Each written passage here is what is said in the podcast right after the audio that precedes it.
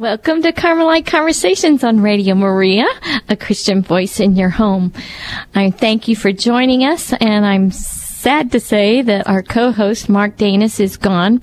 However, he will be back with us next Monday on April 30th, and at that time we're going to return to our series on the Holy Face of Jesus devotion, and that will be the second program in a series of four.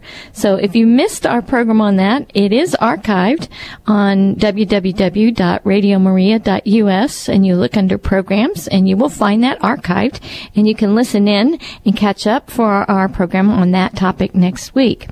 And uh, last week I had said that we were going to do favorite Carmelite books this week. Well, I have a surprise for you. God has a better plan.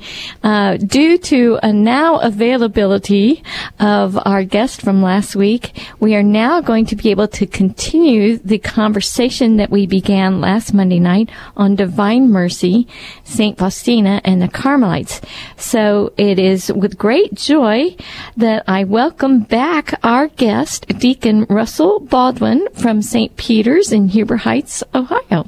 Well, it's a real pleasure to be back and uh, glad to be here to finish up our talk on divine mercy. It's uh, a subject that uh, we didn't finish last time for good reason. It's endless. And isn't it wonderful that God made you available so that you could come back? So. Oh, I'm I'm very glad to be here. Thank you, Frances. And praise God for that. And as we do each time, we would like to begin our program with prayer. So I'm going to turn that over to Deacon Baldwin and ask him, would you please lead us in a prayer? I'd be happy to. In the name of the Father, and of the Son, and of the Holy Spirit. Amen. You expired Jesus, but the source of life gushed forth for souls, and the ocean of mercy opened up for the whole world. O fount of life, unfathomable divine mercy, envelop the whole world and empty yourself out upon us. We ask this through Christ our Lord. Amen. In the name of the Father, the Son, and the Holy Spirit. Amen. Thank you. So tonight is the second of two on divine mercy. Last week we talked about the Divine Mercy devotion and Saint Faustina and some of the similarities between Saint Faustina and our dear Carmelite Saint Therese, which as Deacon Baldwin and I continued studying this topic, we learned there was even more connections. So um, we might get into that. But uh, to start out, we want to just review the five forms of the Divine Mercy devotion. Deacon Baldwin, would you please do that for us? Sure. The first uh, form of devotion is the image itself. Uh, uh, and the image is just a beautiful painting of our Lord with two rays emanating from his sacred heart. Uh, a, a, pale ray, which stands for the water, uh, which makes souls righteous, and a red ray that stands for the blood, which is literally the lifeblood of our souls. The uh, second uh, uh, form of devotion is the Feast of Divine Mercy, which is the Sunday after Easter, the second Sunday of Easter, and uh, has been proclaimed by John Paul II as Divine Mercy Sunday, uh, which we just did. Uh, oh, let's see, that was two Sundays, two Sundays back now. Yes. So it really gives us a connection between the Easter mystery of redemption, that is the suffering, death, burial and resurrection and ascension of our Lord, really the paschal mystery in a in a nutshell, uh, and the divine graces that flowed from that paschal mystery. And in case you missed that feast, we can still celebrate this divine mercy in these other three ways. Every day at the hour of great mercy at 3 p.m., we can implore our Lord's mercy, especially for sinners. It's the uh, uh, ninth hour after our Lord's death. Uh, and, uh, oh, I'm sorry, at the ninth hour, our Lord's death, if you counted in the uh, hours of the day, was at 3 p.m. And that is the a perfect time just to implore our Lord's mercy for sinners. Uh, and it doesn't have to be, you know, ideally it would be the Divine Mercy Chaplet, but it can be something as, as, uh, uh, as simple as saying, uh, uh, Jesus, I trust in you, which is the uh, famous, famous invocation, if you will, from the Divine Mercy Chaplet. And I remember in the diary of Saint Faustina, from which we get a lot of this information, our Lord had said to Faustina, if she could just peek into into the chapel and, you know, go through the stations of the cross at that time, or at least just give a few minutes, you know, thinking of his great divine mercy for souls. So we can do that too. And if we can't get into a chapel, we can always go into the interior of our own soul and meet Jesus there in the tabernacle of our hearts and, you know, give him, surrender all to him and, and tell him, Jesus, I trust in you. Absolutely. Absolutely. The fourth one is the chaplet itself, and it's uh, uh, we really don't have time to go through how exactly to say it, but there are lots of pamphlets out there. But it's formed after the Rosary, so if you can say the Rosary, uh, uh you're a, you've got a, a, big step into uh, being able to say the chaplet. Yeah, it's quicker and it's easier to remember everything about it. In fact, you can go to www.thedivinemercy.org, and there's tons of information right there from um, Stockholm, Massa- or Stockbridge, uh, Massachusetts, um, where one of the orders is promoting the Divine Mercy devotion and it's it's just a, a, a, wonderful devotion, one in which we can uh, really uh, have a ministry towards those souls that out there that uh, uh do not even know that they need our Lord's mercy. Uh, that's really our calling as Catholics is the salvation of souls, and this is a great way to go about it. And then we have the final, the fifth form of the devotion. What would that be? That is the novena, which is a nine-day prayer that our Lord gave to Faustina with a different intention for each day. Uh, uh, sh- should we go through all the intentions? no, I think I'm going to send you to the website to go check that okay. out. But it is wonderful that it, it encompasses so many different categories of souls and they're beautiful prayers. So I highly encourage you to become acquainted with that if you don't already know it.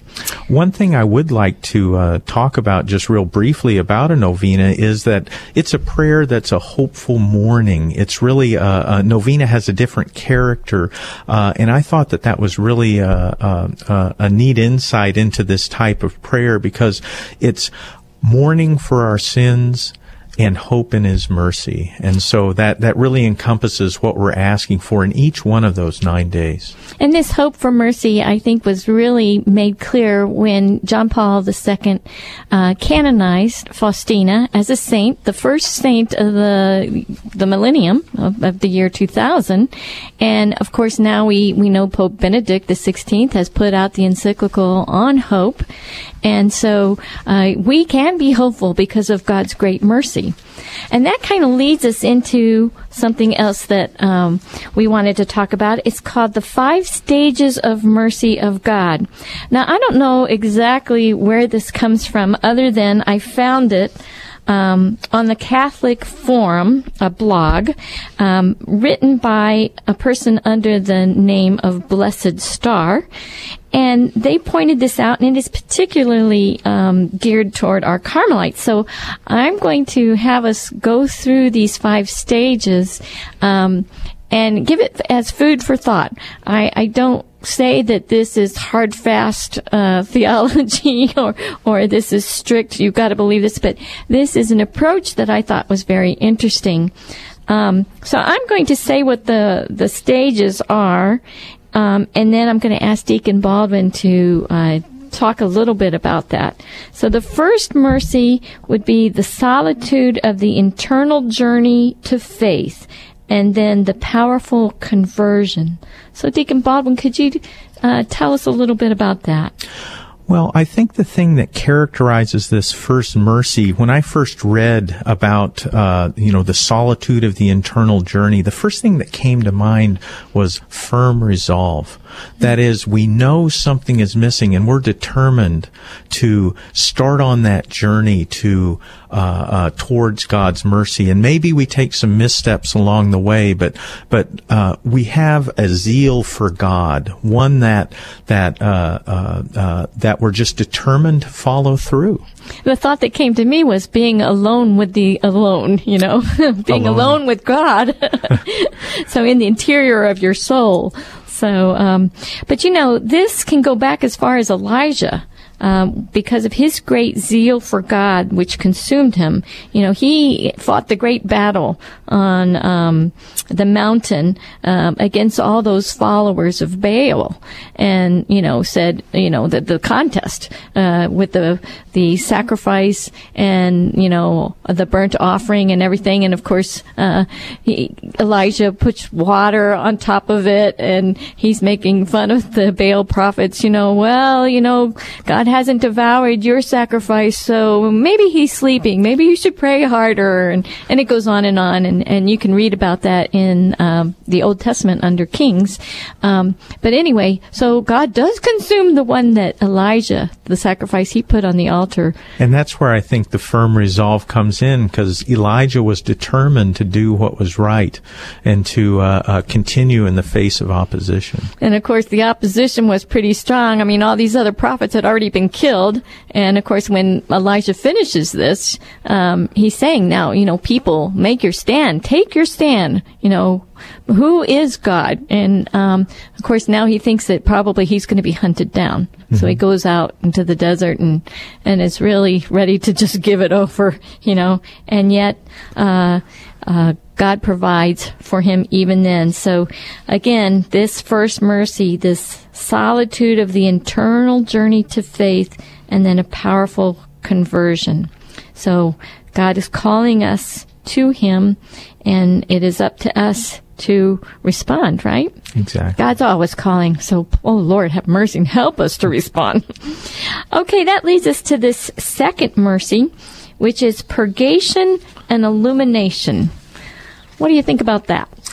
Well, you know, St. Teresa of Avila had many visions and received lots of uh, uh, uh, lights, if you will, of prayer, but she also suffered terribly and even called herself a wretched woman because after such light that came to her from God, she saw herself as, as dust.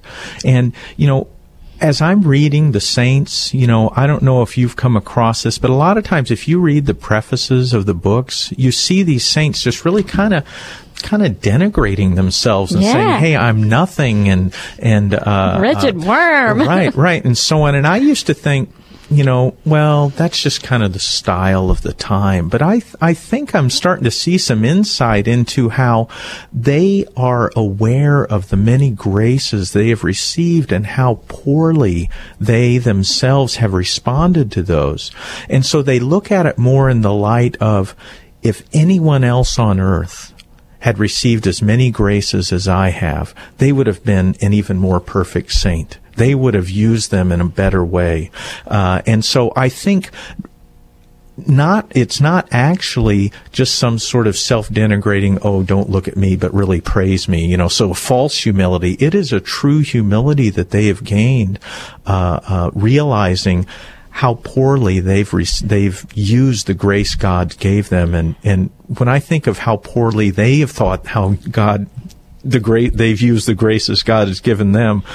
Yeah, oh I. I'm encouraged to be a lot more humble. Aren't we glad they're ahead of us so they can pray for us and intercede for us?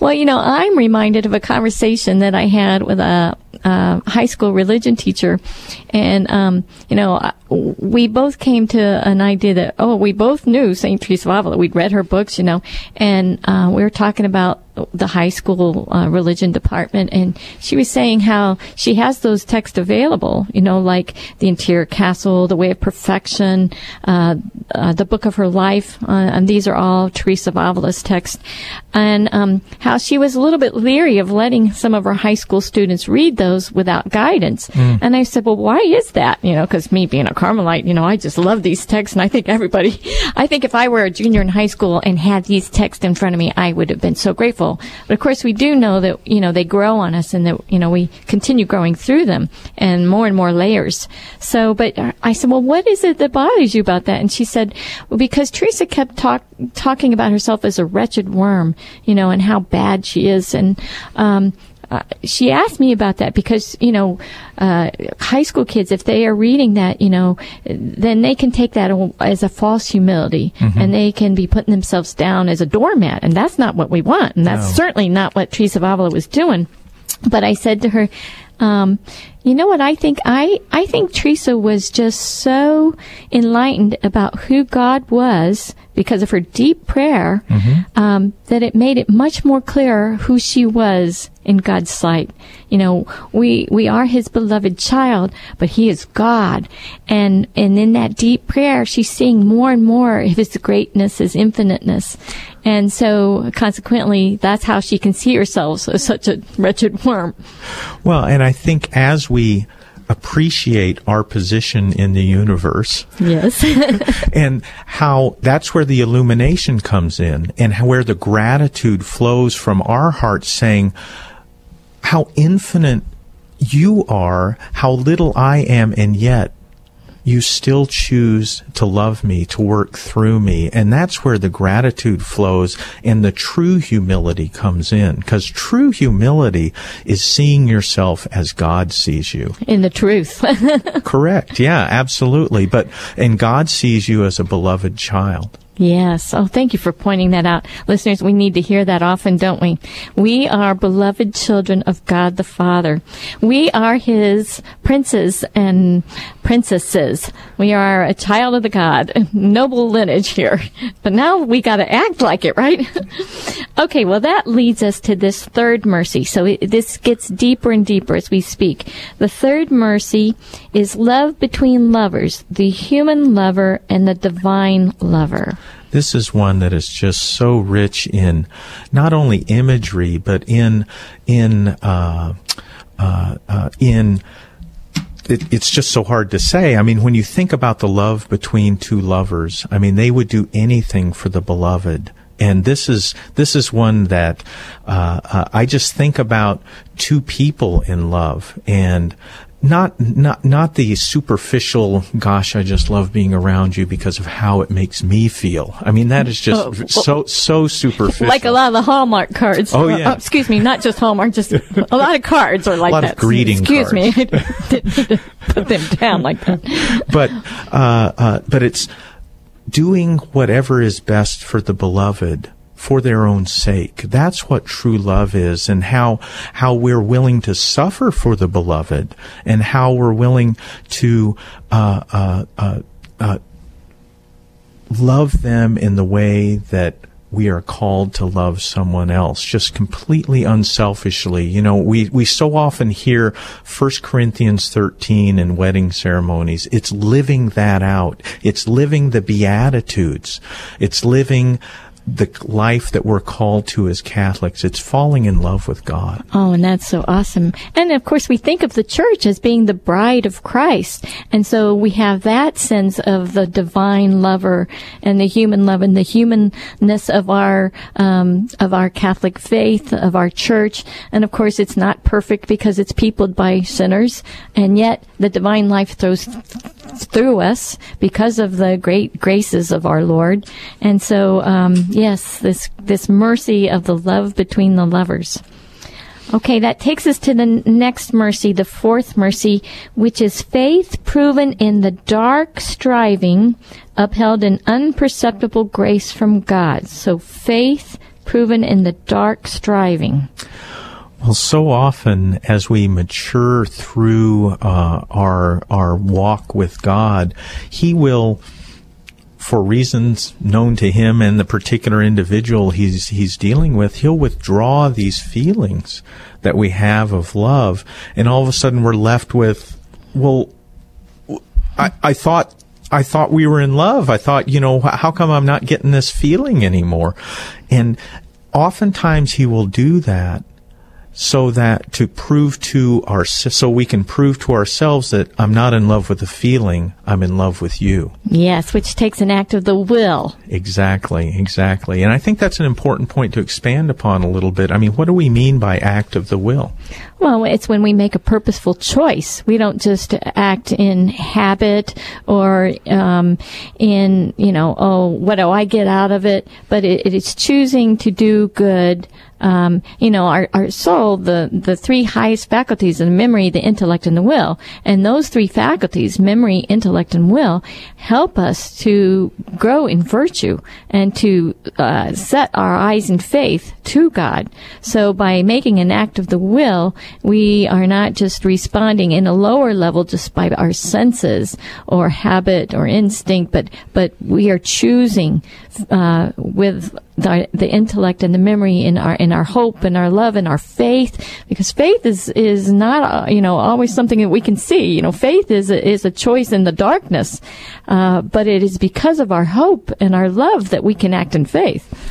And so often we uh, uh, we uh, where and, and, actually as you were saying that I was thinking, well, where is feeling in all that? And I answered myself, nowhere.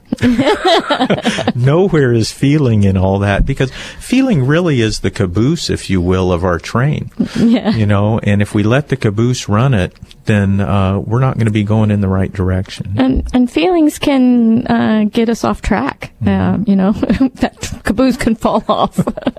so we have to, you know, go beyond the feeling. And you know, Saint Therese is a great um, example of this because in the last 18 months of her life, she had a trial of faith and uh, which was incredible because you know she never doubts God, but she is tempted with the idea that heaven is not real. Mm-hmm. And all of her life, of course, she's seeing heaven is real, and suddenly that there's a veil put over it, and she is tempted greatly about this faith, and yet she continues to act uh, make acts of faith, to choose with her will to believe you know, in spite of the feeling or the perception, you know, that it is not real. So I, I think she really helped a lot of people come to the faith because of her taking on their lack of faith, mm. uh, sort of in, in, that capacity as a victim soul. Um, so she is a great saint for those who you want to bring back to the faith, to ask her to intercede. Is this the uh, Dark Night of the Soul St. John of the Cross is I, talking about? I was just going to go there and you jumped me on that. How, so, how do you see this St. John of the Cross on the Dark Night of the Soul? In what way? Well, you know, there's the dark night of sense and the dark night of spirit, and those dark nights are, are called dark for a good reason. St. John says that because we don't really understand it. We're like, you know, here we are on a nice high and we're doing all these things for the Lord and, you know, we're having these great feelings in prayer, and then suddenly that's withdrawn. Yeah, it's like the rug being pulled out from under you. Yeah. And I, I think it's akin to maybe what Jesus was feeling on the cross when he said, My God, my God, why have you forsaken me? Oh boy, that's the biggest dark night, isn't it? Oh, and, and, but again, going back and, and not, not to minimize what people go through, but really the, the remedy is just that act of the will, knowing who it is that we are loving and knowing that they will not forsake us. And just an act of the will, gritting your teeth and saying, God, for whatever reason, I know that you're putting me through this, but I also know that you love me and that, that this is for my own good. And I choose to love you in return. And we know, as always, God is the only one who can draw good out of the evil. Mm-hmm. And so when you said those words of Jesus on the cross, my God, my God, why have you forsaken me? It's like, you know, Jesus realizes that, you know, he is in a forsaken place now because God has re- withdrawn his favor. And yet, he still starts out with, my God, my God. So he's still believing in God. So if Jesus dying on the cross can say that, how can we say there is no God? You know? Oh, exactly. Isn't that amazing? And here Jesus is laying it all on the line because of his great love for us.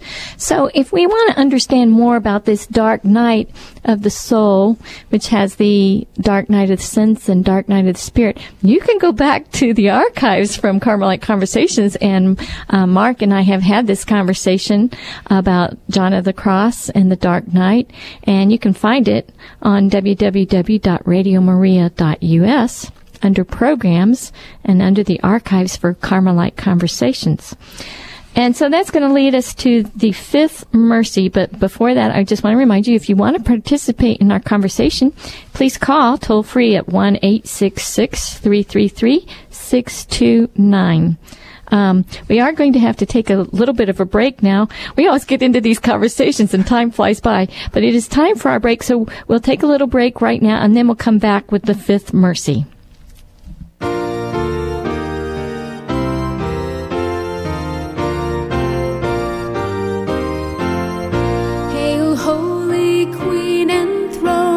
Above.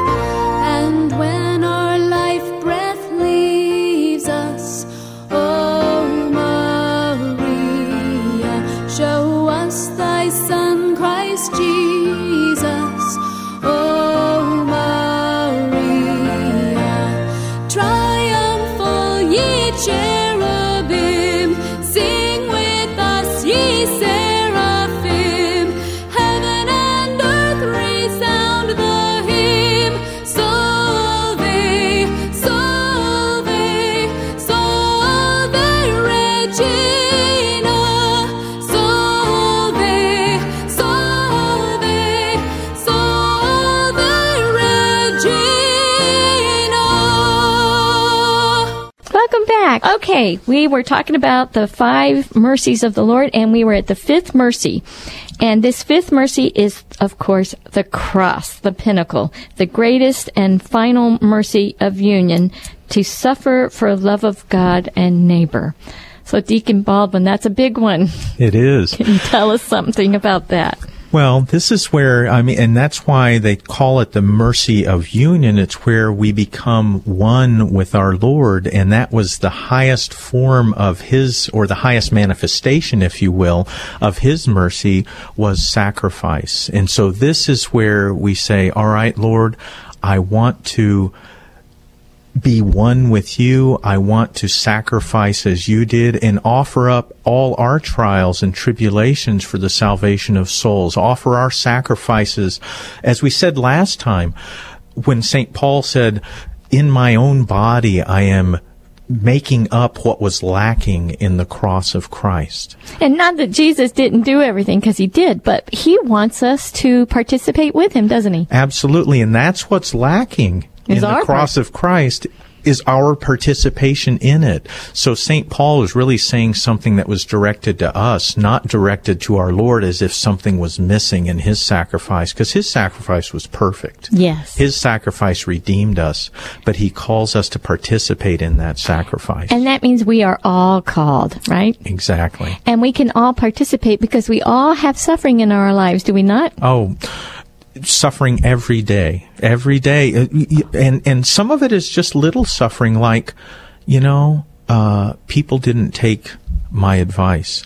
People didn't come and ask me things about what I thought about suffering, and that's really uh, a God exercising our humility or asking us to exercise some humility. So little crosses like that, uh, as well as big ones. Right. And, uh, you know, I'm thinking of the road rage. Oh, somebody took your turn at the light. Well, you know, don't get it upset, you know. We mess up all the time. And if, if somebody messes up and, and we don't, you know, well, it's okay because, you know, Lord knows we've messed up many times and haven't been caught or called out on it. So let's just offer that up for all those times we have and haven't been caught. But, you know, every little thing, every hurt, every pain, every emotional suffering, mental suffering, any weather related. Oh, people are always complaining about the weather, right? Uh, of course, we've got a glorious day today, but um, you know that every day is is God's glory, you know, in one way or another, you know. So look for it. Um, but yes, we can offer up so much. Uh, let's just offer it up in union with Jesus, and it'll do so much good uh, for the redemption of souls. And I think that, uh, you know, it's certainly true with the little things in our life, but Frances, there are people out there carrying huge burdens. I mean, we're not talking about, uh, hey, somebody cut me off on the highway, but loss of jobs, loss of loved ones, Paralysis. uh, uh, sickness, uh, uh, victims of crime that are just really hurting, and and those are the ones that the Lord just gives us a superabundance of grace to cover those, and and give us the ability to forgive, give us the ability to offer those tragedies in our lives that you just cry out and wonder, God, why in the world would you send this trial to me? And those are the types of things that we can offer up. Yeah, let's just turn to God and ask Him. And we can say that very easily by Jesus, I trust in you. You know, Lord, help me. And sometimes in those situations, that's all we can say. I mean, just, in fact, uh, you know, there are times when the Jesus prayer is all we can uh, uh, manage to give to our Lord, and He accepts that. Just saying, Jesus, Jesus, over and over. Right. Thank you. And it, it's so simple. But what counts here is not any kind of magical formula of words, but, you know, the meaning from your heart, you know. Uh, and it could be just a glance of your heart. It wouldn't even have to be a vocal spoken word. It could just be that thought. So this, uh, of course, this is the center of divine mercy because the Lord says, one who is forgiven much um, loves much, and that there's no greater love that man has than to lay down his life for his friends. So to suffer so that it is a joy, this perfects yourself uh, because you're you're participating in the divine life more and more because you're following Christ in His footsteps to that cross, and so uh, this I think is very important. And of course, you know, we look at Elijah and you know here he thought he was going to be murdered you know on the mountain because of the the Baal crowd. Um, Saint Teresa must have thought how badly she was mocked and how much she suffered um, at the hands of her own uh, religious and and other religious around her um, because of this reform of Carmel and how um, you know people were actually so jealous of her. And then of course we know Saint John of the Cross he was imprisoned by his own Own dis- order. his own Carmelite friars, you know, uh, because they didn't understand, you know. And I think it's important to point out, Frances, when we're talking about joy, we're not talking about some sort of masochistic, uh, you know, type of uh, uh, pleasure. We're talking about an inner joy that uh, that we are suffering as Christ did, which does not necessarily lessen the pain of what we're suffering in any way. Yeah, I kind of think of it when a parent sees your child hurting and you're like, oh, if only I could take that instead of my child. Mm-hmm. You know, that kind of love, that mm-hmm. kind of sacrifice, uh, that is, that is great love. Mm-hmm. And when, when we unite that with Jesus on the cross, that brings us great mercy, doesn't it? Exactly. So there we have it, the five stages of mercy. And now we just want to go into talking about St. Therese, the child Jesus, the little flower. And we had an article that we came across by a Dr. Robert Stackpole um, called Divine Mercy in the Autobiography of St. Therese. And we really thought that this was um, a beautiful article, so we wanted to to kind of hit some highlights from it. And he starts out by saying, you know, divine mercy was very central to the spirituality of St. Therese. This is the little flower. And that she literally begins and ends her autobiography, which is called The Story of a Soul, in praise of God's merciful love. And there's a quote there about that. Um, and it's, it is you, dear mother, to you who are doubly my mother, to whom I confi- come to confide the story of my soul. And she goes on and says, The day you asked me to do this, which means to write about her life, it seemed to me it would distract my heart by too much concentration on myself. I like that humility there. But since then, Jesus has made me feel that in obeying simply, it would be pleasing to Him. And that was one of her big things, was pleasing God. She says, besides, I'm going to be doing only one thing, and this is where I like to focus. I shall begin to sing what I must sing eternally, the mercies of the Lord. It's beautiful. Absolutely. So, anyway, she is going to be talking about the mercies of the Lord. So, um, one of the things that she talks about is imitating the conduct of the Magdalene. Can you tell us about that? Well, Mary Magdalene, of course, is the uh, uh, the woman who uh, loved Jesus much uh, because she was forgiven so much, uh, and it's interesting that she was one of the first, in fact, the first uh, that Jesus appeared to after his resurrection at the tomb. and I like to think about, you know, just as a uh, uh, an image of how much that she loved our Lord because He had forgiven her so much by uh, just imagining what it must have been like when she met Him at the tomb. And you'll remember that she didn't recognize Him at first. And Right. He asked her the same words or the same question that he asked the guards that were coming to arrest him before his resurrection. He, has, he asked, Whom are you looking for? Mm, that's a that's a question for each of us, all of us. Oh, exactly, exactly. And then Mary's eyes were opened and she fell down in front of him, not out of fear, not because she said, Oh my goodness, who have I found? It was out of love and saying, Oh, my risen Lord. And I like to think about our Lord catching her in his arms and how, uh, uh, how, tightly she held on and would not let go and it took a divine yet gentle command to get her to let go. Mary I'm do with you, not Mary." hold on to me. Yes. i have not yet risen to my father. But just what gratitude she had in her heart for finding her risen lord for finding the one who loved her so much. So, listeners, let's let's remember this example when um, thinking about God's mercy and how much He wants us to come back to Him. I know Therese, in her words, said, um, "Yes, I feel it. Even though I had on my conscience all the sins that can be committed." I would go, my heart broken with sorrow, and throw myself into Jesus' arms, for I know how much he loves the prodigal child who returns to him.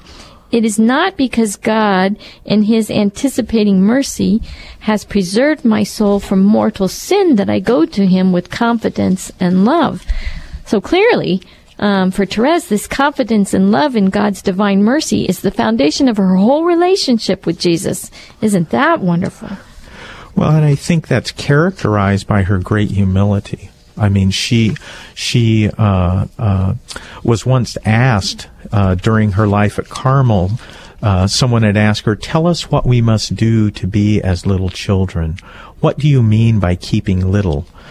And she replied, "We must keep little. Uh, I'm sorry. When we keep little, we recognize our own nothingness and expect everything from God, just as a little child expects everything from its father. Nothing worries us." Oh, so when we're watching the little ones play, those toddlers, that should really bring this out because they depend on their parents, their caregivers for everything. and they don't you know when they're playing they're not worrying about gee i wonder where my next meal's coming from gee i wonder if i'm safe gee it's it's just they have such confidence in their father Yes, and they are very much living in the present, which was another part of living Oh, uh, the point. spiritual childhood. They're not worried about what happened yesterday. They're not worried about what's going to happen after they finish playing. They're just playing. and they're not worried about what happened in the past they've long forgotten that and i think that's a, a good thing for us who tend to be scrupulous as well is that well i asked god to forgive me but maybe i need to ask him again you can be assured that he's forgiven you Absolutely. In fact, you know, um, it doesn't. God doesn't require us to be sinless in order to receive His mercy. Um, but he does require us to be merciful to others because Mm-hmm. he commands us to love God as we love our neighbor, Mm-hmm. as we love ourselves and love our neighbor. Forgive us our sins as we forgive those who sin against us. Oh, that's a biggie.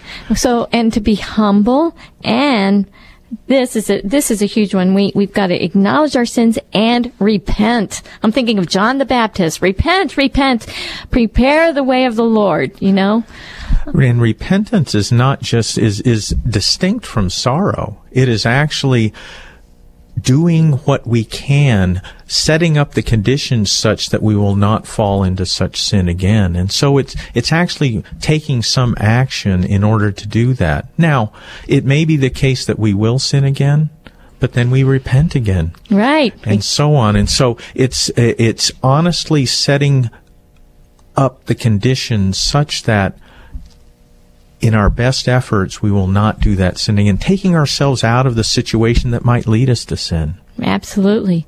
Well, you know, in Therese, from her earliest days, she had this uh, experience of this divine mercy. And one would say that this was even a great light of her life and a grace that was proper to her mission. Um, she really delved into it very deeply, and and you know the Lord kept bringing this to other saints uh, of her time, and even after her time, and of course now to Saint Faustina, that uh, really uh, had accented this particular attribute of the Lord. But here's what Therese says um, on the mercy of God. She says. The mercy of God was the illuminating, or, or this was said about her. The mercy of God was the illuminating sun of her soul, that which, to her eyes, threw light upon all the mystery of God in his relations with man. And she herself says, well, you know, all souls cannot be alike. They must differ so that each divine perfection may receive special honor. To me, he has manifested his infinite mercy, and in this resplendent mirror, I contemplate his other attributes. There, each appears radiant with love. I really like that. This resplendent mirror of mercy. Well, and she goes on, and this I can just imagine her bursting with uh, uh, gratitude and love and praise. She writes, "Oh, my dear mother, after so many graces, can I not sing with the psalmist, How good is the Lord! His mercy endures forever." Yes, from Psalm 117, right? Exactly. Oh, well, now what is what does Therese say about mercy and justice? Can you talk about that? Well, uh, uh, mercy and justice is they're basically God's perfection and are expressions of His merciful love. And I like to think of uh, uh, uh, uh, His uh, mercy being a perfection of His justice. I mean, God is all just; He's all merciful, and in justice, He could condemn each and every one of us. And yet, if we think about that as a perfection, His mercy being a perfection of His justice, it just redounds to him even greater glory that he would be so merciful. I think Therese says something about, well, you know, even his justice takes account of our weakness and our involuntary imperfections. Of course, he knows what we go through, you know. Jesus became man, went through what it's like to be human, and in that sense, his justice has great mercy. Mm-hmm. So, Well, and I think of that as a corollary between that uh, uh, passage in St. Paul where power is made perfect in weakness, mm-hmm. justice is made perfect in mercy. Now, St. Paul didn't say that, but I see, you see a correlation. I see a correlation there. Well, thank God for that. so Therese is saying that God takes into account our weakness, that He's perfectly aware of our fragile nature. And she says, well, what should I fear then? Ah, must not the infinitely just God who deigns to pardon the faults of the prodigal son with so much kindness be just also toward me who am with him always? I really like that. Well, so let me ask you a question then. Uh oh. So, given that he's going to forgive us everything and he's so anxious to forgive us, then what are we worried about sinning for? I mean, can't we just, okay, well, there we are. Well, I think we need to um, show our love by not sinning because sin hurts Jesus. We see what it looks like when we see the manifestation of sin and all those wounds on the cross. So we show our love by stopping sinning. And of course, we're not perfect. We fall. And a good man, what, s- falls seven times a Times a day. day. That's a good one. um, so I, I think we, we, um, obviously are not perfect and we know that about ourselves. But isn't this a great opportunity to keep turning in dependence upon God? Just like those little children depend on their caregivers, on their parents, so should we in this spiritual realm put our full dependence on God. That even when we get dirty or get hurt, you know, we turn to Him and raise up our arms and like, you know, Abba, Father, Papa, you know, and He, with that divine elevator, which mm-hmm. Therese said that the divine elevator was His arms bending down gently to pick us up and bring us up to Him. And I, I, I, that's perfect. And I go back to the image of the divine and human lovers to where if we're really in love with God, if we're really wanting to do everything we can to please Him, then that, that thought would never even enter our minds. I mean, think about what kind of lover it would be to say, well, yeah, they don't like this, but they'll forgive me. I mean, no, it's a mutual love between two people who are deeply in love and something that would, that would never even enter your mind. Absolutely, that is so beautiful. So now, where does that lead us? Um, well, you know, at Therese and Faustina both, they made an oblation to God.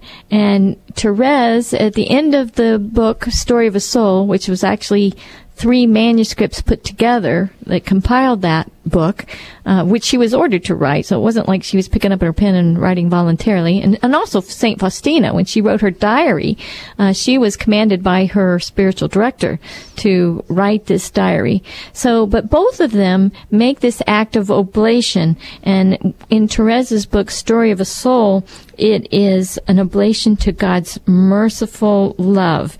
And she has this quote there. She says, You permitted me, dear mother, to offer myself in this way to God because she's offering herself as a victim soul of God's merciful love. Now, before we go on, um, let's talk about that term victim soul. What does that mean? Well, it harkens back to that uh, uh, fifth form of mercy where we want to unite ourselves with the sacrifice of Christ. So just as Christ was a victim, then we offer ourselves up in union with him to be a victim soul for the salvation of sinners. And in a sense, uh, Therese and Saint Faustina both were taking on the punishment due to sins of others to bring them God's grace and mercy. Exactly. So they were being like, you know, these strong pillars of the faith, you know, like, okay, hit me, hit me instead of them, you know, uh, but they were doing that in union with Christ. It's not on their own power by any means, but Sure. they were doing it in union with Christ. So this is a sense of what this victim soul is. So Therese is saying, okay, you permitted me, dear mother, this was the superior, um, to offer myself in this way to God. And you know the rivers, or rather, I love this, the oceans of graces that flooded my soul. Ah, since the happy day, it seems to me that love renews me, purifying my soul and leaving no trace of sin within it, and I need have no fear of purgatory. I know that of myself I would not merit even to enter that place of expiation since only holy souls can have entrance there. But I also know, and I love this part, that the fire of love is more sanctifying than the fire of purgatory. So she was basically asking to suffer her purgatory on earth for the salvation of sinners. Which we want to do, right? Absolutely. Let's do it now. Therese, please pray for us and help us. And St. Faustina, too, because she did the same thing. After St. Faustina's act of oblation, she had much suffering. Uh, of course, they each have a different um, accent, so to speak, uh, in God's perfections, uh, bringing lights about God's mercy and how they work with souls uh, on behalf of God, for God, and you know it's all to to bring us to this great love, right? Mm-hmm. So anyway, uh, we come to how does the story of the little flower come to an end? And she says, Perhaps the little flower will be plucked in her youthful freshness or else transported to other shores. I don't know. But what I am certain about is God's mercy will accompany her always, that it will never cease blessing the dear mother who offered her to Jesus she will rejoice eternally at being one of the flowers of her crown. And with this, dear mother, she will sing eternally the new canticle of love. And that's how she starts to end this book of the story of the soul. Well, it's such a great act of faith. I mean, she essentially has just placed herself in God's hands in all simplicity, in all confidence, uh, in all uh, joy that God do with me as you will. And you know, they both suffered a great deal. So we're not saying this is easy. We're just saying that we all have suffering and we can all contribute our little part in our little way, in our little life, in union with Jesus to bring down God's mercy. In fact, um, in this great suffering, we also know that uh, Saint Faustina in reciting that chaplet of divine mercy that that uh, jesus would say would stand between that soul and heaven and would bring them great graces at their last hour. So you know if you know somebody who is uh, approaching death's door go to them and pray this chaplet of the divine mercy with them and you will help participate in bringing god's mercy to that soul it's such an act of uh, uh, grace and mercy when we do that for people. Oftentimes we think, what can I do? Well, this is one of the most important things you can do is praying for souls, especially those that are so close to death, because so often they feel so alone and they need the presence of our Lord with them. Absolutely. And of course, we could go on and on, but um, here we are getting near the end of our hour. And so, um, before we end, I just wanted to remind you that um, you can email us even even off of our live hour uh, at carmelite.conversations at yahoo.com. And Carmelite is with a big C. I think that's important. and uh, we also have the Facebook page at Carmelite Conversations. And you can archive our programs on www.radiomaria.us. You can uh, listen to them on your computer through these programs that are archived. And I just learned tonight that Carmelite Conversations is now being rebroadcast four times during the week. So thank you, God, for that. It's going to be Sunday at noon, Mondays at 7 p.m. Of course, we are live. Wednesdays at 2 a.m. and Saturdays at 7 p.m. And there might be one more in there, I'm not sure. But um, anyway, so if you want to catch us on the radio, you can um, at those times. And um, as always, we want to end this hour with prayer. But um, first, I want to thank you, Deacon Baldwin, for again coming and being with us. Oh, it's been my pleasure. Thank you for inviting me. You are so good at, at giving a perspective on, on you know some of this because of your background, your training, and you being a Carmelite too. You know, there's a great interest there. So we're, we're such a joy to have you. Please come back and join us. Okay? I will. Thank you. All right. Um, so, listeners, now we're going to close our hour. We'll come back next week. Mark Danis will be back with us, and we'll pick up on the second of the series on the devotion to the Holy Face. And now let us end with a prayer. This is from St. Faustina's diary, paragraph 950. In the name of the Father, the Son, and the Holy Spirit. Amen. Eternal God, in whom mercy is endless and the treasury of compassion inexhaustible, look kindly upon us and increase your mercy in us that in difficult moments we might not despair nor become despondent, but with great confidence submit ourselves to your holy will, which is love and mercy itself. Amen. Amen. And may Almighty God bless each and every one of you in the name of the Father, and of the Son, and of the Holy Spirit. Amen. Thank you, Deacon Baldwin. Thank you, listeners. God bless you.